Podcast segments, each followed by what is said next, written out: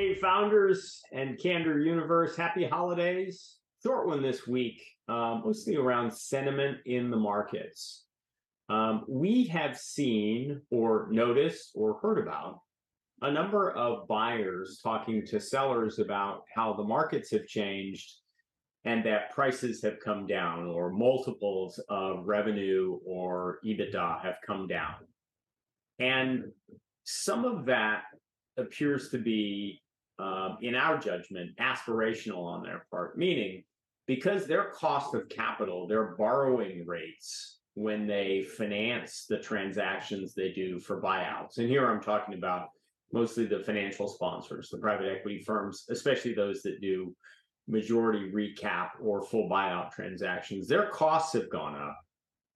So they need multiples to come down.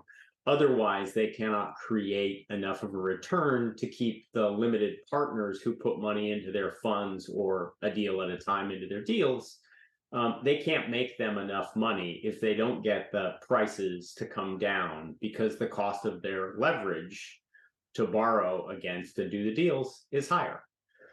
So here's the thing if you're a seller or founder, that may be true, but we have seen that it is narrow we have seen that a number of transactions, whether it be manufacturing, distribution, fitness and lifestyle, food and beverage, cannabis, um, even automotive, um, you know, even some of the real estate oriented things um, are not necessarily trading down.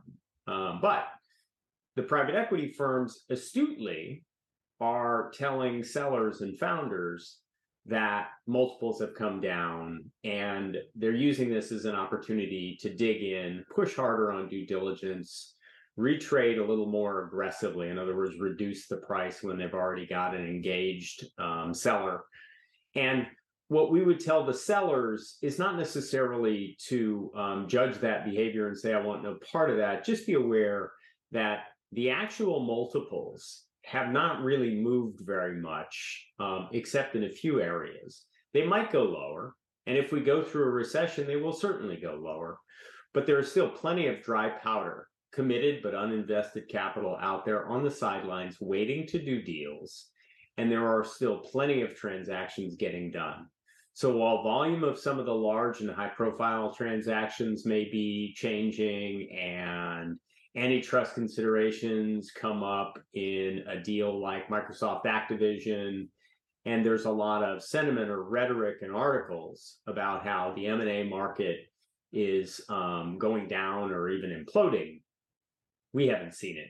We spend most of our time in the lower middle and middle market, call it anything between 25 million and you know up to a half billion or a billion dollars of value.